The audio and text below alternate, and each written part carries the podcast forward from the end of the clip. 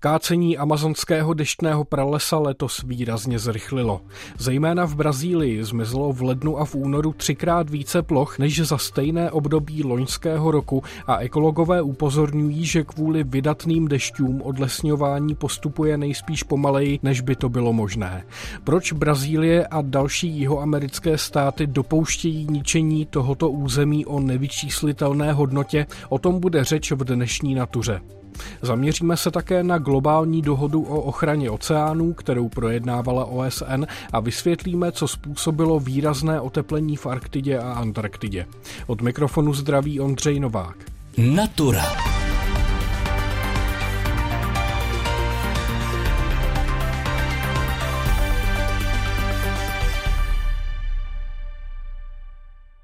Podle Brazilského národního ústavu pro výzkum vesmíru těžaři v lednu a únoru vykáceli více než 600 kilometrů amazonského deštného pralesa, což je asi třikrát více než za stejné období loni.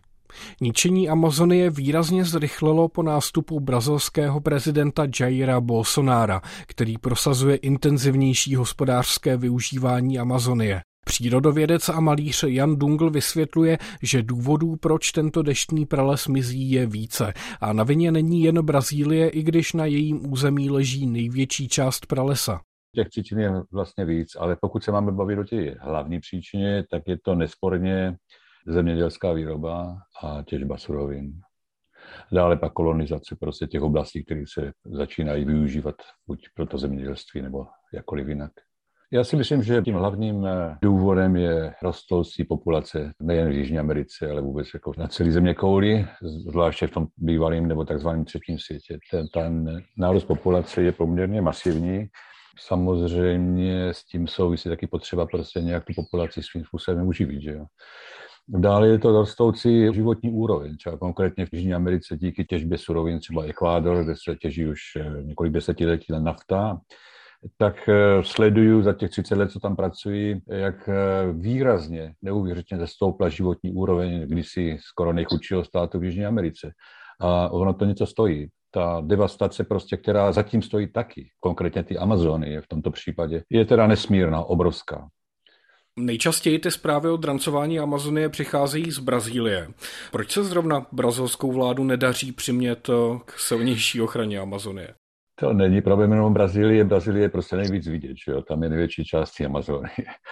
Ale to souvisí, řekl bych, s mentalitou eh, těch politických vůdců.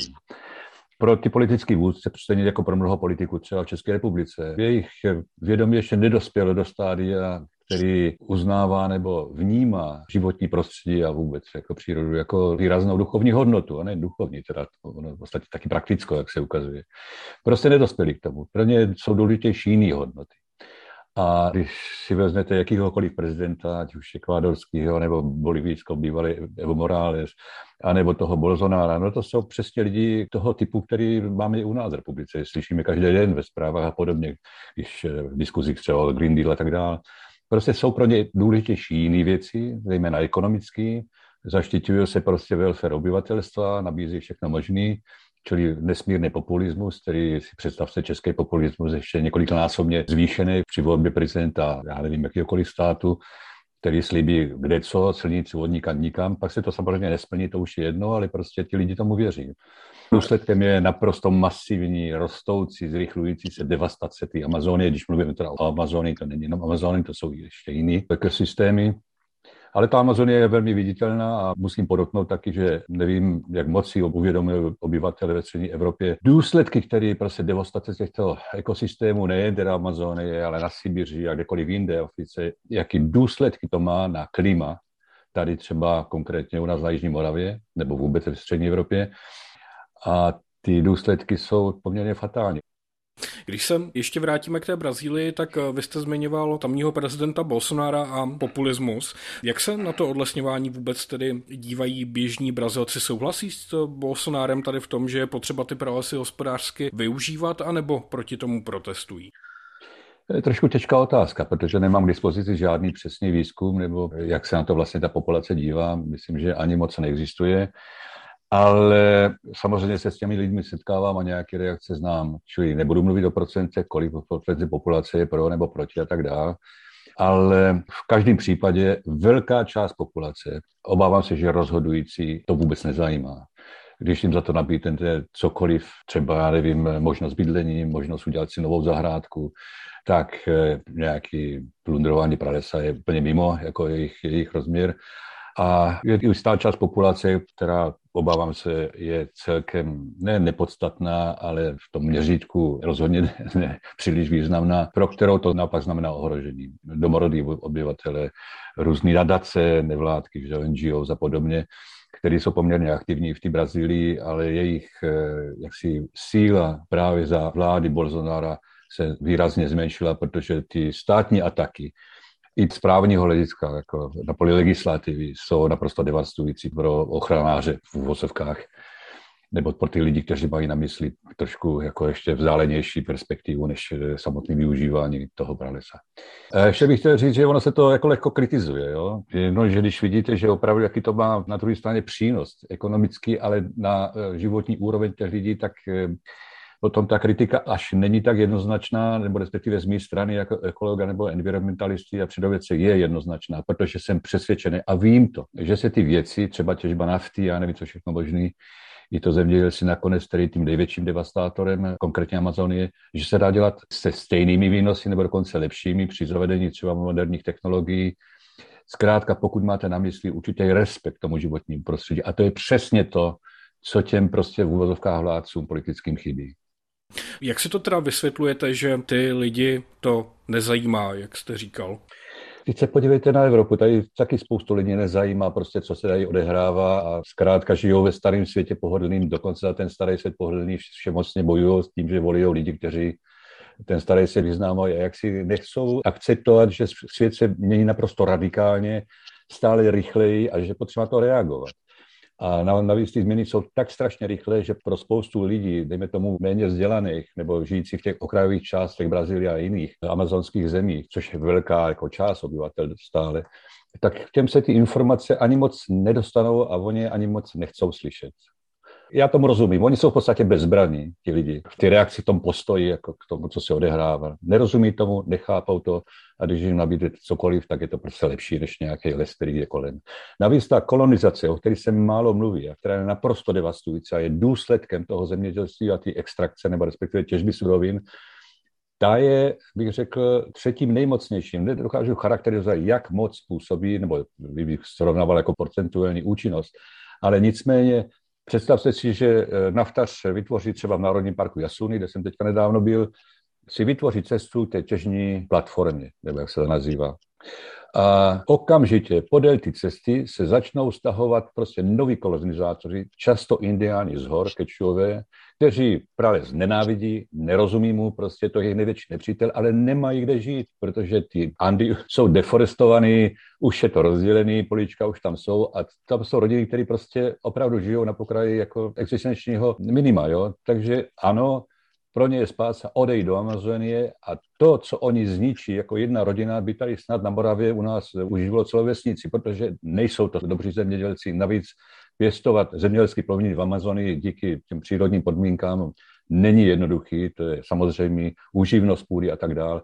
Takže oni jdou prostě stále dál a dál a ničí stále víc a víc. A teď si představ si, že ta silnice je třeba, konkrétně o které mluvím, tak ta je prostě hustě osídlená. Během posledních pěti let to zvláště to zrychlo.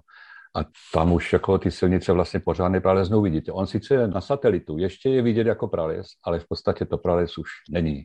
Víte, ekologie prales je velmi komplikovaný, je to prostě komplikovaný systém, velmi delikátní a jakmile prostě ten lidský element eh, začne eh, do toho vstupovat, tak se celý ten systém eh, naruší a postupně se zbortí. Ale není to ze satelitu vidět, takže ta devastace v podstatě je mnohem horší, než se udává, protože se počítá především jako z těch satelitních fotografií. Já jsem rozený optimista, ale na toto se dívám realisticky. A jsem přesvědčen, že naše děti už nezažijí, nemají šanci zažít to, co jsem za minulých 30 letech zažil já. Prostě to je fakt. To nemusíte být optimista nebo pesimista. To, jak se o tom bavíme, vyznívá tedy dost pesimisticky, ale stejně se ptám, existuje podle vás nějaká šance ještě na záchranu Amazonie? Upřímně podle mě, můj subjektivní názor je, že neexistuje. Neexistuje šance na záchranu Sibiře, neexistuje šance na záchranu pralesu prostě v Kongu, prostě neexistuje, nebo v jihovýchodní Asii. Neexistuje. Prostě lidi se rozhodli, že to zlikvidují Nicméně neměli bychom zdávat boj prostě za ochranu životního prostředí, protože jednak je to pro nás existenční a to se to ukáže velmi brzy ve své nahé podobě, ono se to ostatně už ukazuje, jo, ale lidi to pořád jako nechcou vidět. Jako počkejme si, to jsou možná keci všechno, ale to se velmi brzy jako masivně projeví i u nás doma ale eh, myslím si, že určitou šanci jsou jednotlivé projekty konzervační, jako myslím na záchranu určitých území, třeba menších území, tak jako třeba v Africe národní parky. To jsou pro mě jako trochu větší zoologické zahrady, ale nicméně aspoň trochu se prostě něco zachrání, nějaká malá část se oplotí, chrání se tam ty sloni, občas nějaký rostorec se podaří zachránit, pokud nezabijou pytláci. A toto je prostě budoucnost přírody. Jako takový větší zoologické zahrady v té Amazonii, že se zachovají jak si na ukázku, bude to jako, to prostě obecně řečeno ekoturismus to může svým způsobem trochu zachránit. Jo. Ale jako Amazonie, nebo Sibíř, nebo Koňský pralesí, nebo jakýkoliv jiný ve své monumentální podobě, tak na to zapomeňte.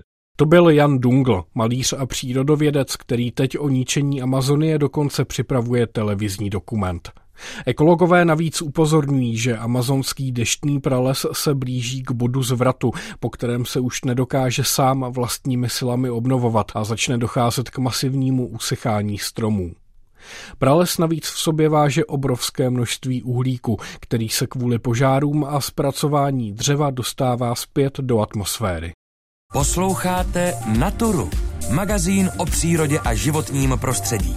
Premiéra v sobotu po 17. hodině na Plusu. Ohrožené jsou kromě amazonského pralesa i světové oceány. Mořská voda v sobě přitom váže obrovské množství tepla a funguje jako jakýsi klimatický setrvačník. Na oceánech navíc závisí výživa miliard lidí a v neposlední řadě jde o rezervoáry biodiverzity, přičemž většinu plochy mořského dna zatím lidstvo ani nestihlo proskoumat, takže se zde může skrývat řada doposud neznámých druhů rostlin a živočichů. Organizace spojených národů v březnu projednávala globální dohodu o oceánech, která má zajistit ochranu 30% plochy volných moří. Jak projednávání dopadlo, na to jsem se zeptal Jana Freidingera z hnutí Greenpeace. Nedopadlo to.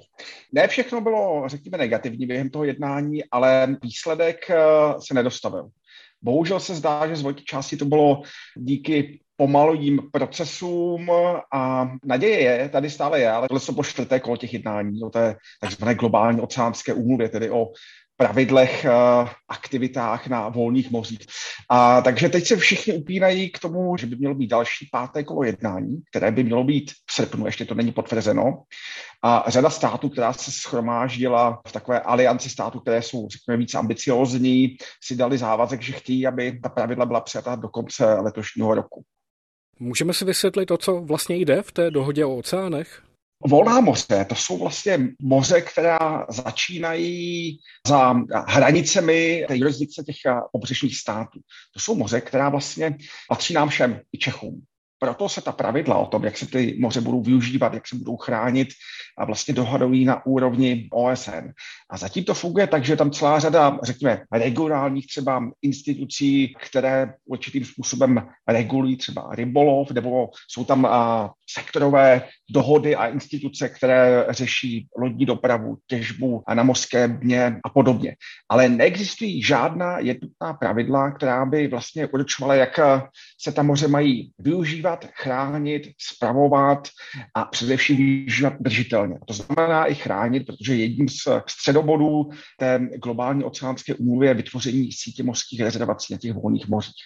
A ta volná moře pokrývají v podstatě polovinu naší planety a mají nezanedbatelný, řekl bych, klíčový význam pro život na naší planetě. A Moře, oceány obecně ukládají asi třetinu oxidu uhličitého, který vypouštíme do ovzduší. Jsou to oceány, které nám vlastně pomáhají nejvíce bojovat se změnou klimatu, protože nejen, že ukládají ten oxid uhličitý, ale ukládají i přebytečné teplo. Naopak eh, produkují asi polovinu kyslíku, který máme na planetě. Jsou zdrojem proteinu pro více než 2 miliardy lidí. Takže ta půla těch oceánů je skutečně naprosto klíčová a my se jim tím nechováme tak, jak bychom se měli. My jsme přivedli v podstatě na pokraji kolapsu a, a tahle globální oceánská úmluva by měla napravit částečně to, že jsme přehlíželi zprávu těch volných mořích. Jenom pro ilustraci z těch volných mořích je zatím chráněno pouhé 1%. Ta globální úmluva se tedy týká celého světa. Měly by se na ní shodnout tedy všechny státy v OSN. Na druhou stranu můžeme pro ochranu oceánů udělat něco i my, třeba v rámci Česka anebo v rámci Evropské unie? To je si myslím jako velmi aktuální otázka, protože pokud se skutečně to poslední kolo jednání o té globální oceánské úmluvě uskuteční v srpnu, tak to zároveň bude za českého předsednictví. A ta role Česka, pokud české předsednictví si tu výzvu přijme a bude stejně aktivní jako francouzské předsednictví, protože během francouzského předsednictví se sformovala třeba ta koalice těch eh, ambiciozních států, která chce silnou oceánskou smlouvu do konce tohoto roku a jejími členy jsou všechny státy EU plus eh, dalších asi 14 států a Francie dělala, řekněme, hodně pro to, aby se ta konference posunula správným směrem a na Česku to bude eh, z velké pravděpodobnosti také aby začala vyjednávat s ostatními státy, aby začala tlačit více jménem celé Evropské unie třeba na předsedkyni toho vyjednávání, aby se ty procesy zrychlily, aby se zefektivněly. A té diplomatické práce, zákonnictví práce je tam strašně moc a může se samozřejmě stát, že si to Česko zřekne, a protože nemáme moře a možná i z jiných důvodů třeba přenecháte Francii, nebo může to přenechat i Švédsku, které má předsednictví po nás, ale pokud Česko tu výzvu přijme, tak eh, ta role bude skutečně klíčová, protože teď se naděje většiny lidí, kteří to sledují, ochranářů, environmentálních organizací, právě ty naděje se upínají té koalici těch ambiciozních států a že během toho mezidobí, eh, kdy skončila ta čtvrtá pracovní konference a, a začne ta pátá, že díky svému jako diplomatickému úsilí a vyjednávacím schopnostem dosáhnout toho, že ten výsledek bude nejen dobrý, ale bude i schválen. Vysvětluje Jan Freidinger z hnutí Greenpeace a pojďme si teď poslechnout tradiční komentář našeho advokáta přírody Čestmíra Klose.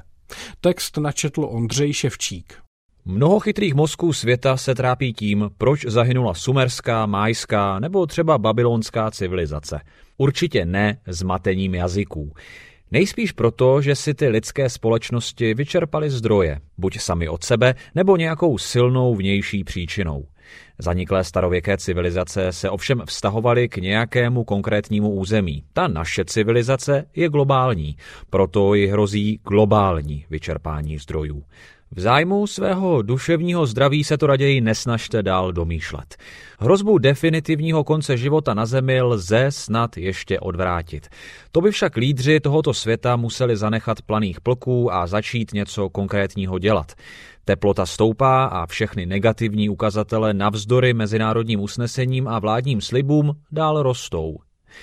Nejvíc ohroženy jsou základní pilíře života na Zemi. Světová moře a světové lesy, zejména tropické deštné pralesy. Oba fenomény velice silně ovlivňuje fenomén třetí, a to vliv znečištěné atmosféry na růst průměrné teploty. Ve všem má své špinavé prsty člověk, nakácení a vypalování pralesů i na emise oxidu uhličitého ze spalování fosilních zdrojů. Všechny ty negativní procesy se navzájem posilují. Postupy, jak omezit jejich gradaci, jsou známé, jenže vůle schází. Putinův útok na Ukrajinu je útokem na celou země kouli. Ač nemaďarská většina světa ho odsuzuje, řešení krize společnost rozděluje. V omezování dodávek ruské ropy a plynu jedni vidí příležitost k modernizaci energetiky a průmyslu, druzí k nebezpečnému návratu k uhlí. Jak znám svět, druzí budou mít navrh. Naše milovaná Evropská unie se překvapivě silně podílí na kácení pralesů dovozem amazonského dřeva, soji z vyklučených plantáží nebo palmového oleje z Indonésie. Kéž vnitrozemské Česko ze svého evropského předsednictví alespoň pomůže vyhlásit přírodní rezervace v mezinárodních mořích. To byl Čestmír Klos, který k nám promluvil hlasem Ondřeje Ševčíka a pojďme se v dnešní natuře zaměřit ještě na jednu událost, která v posledních týdnech nepříjemně překvapila světovou veřejnost.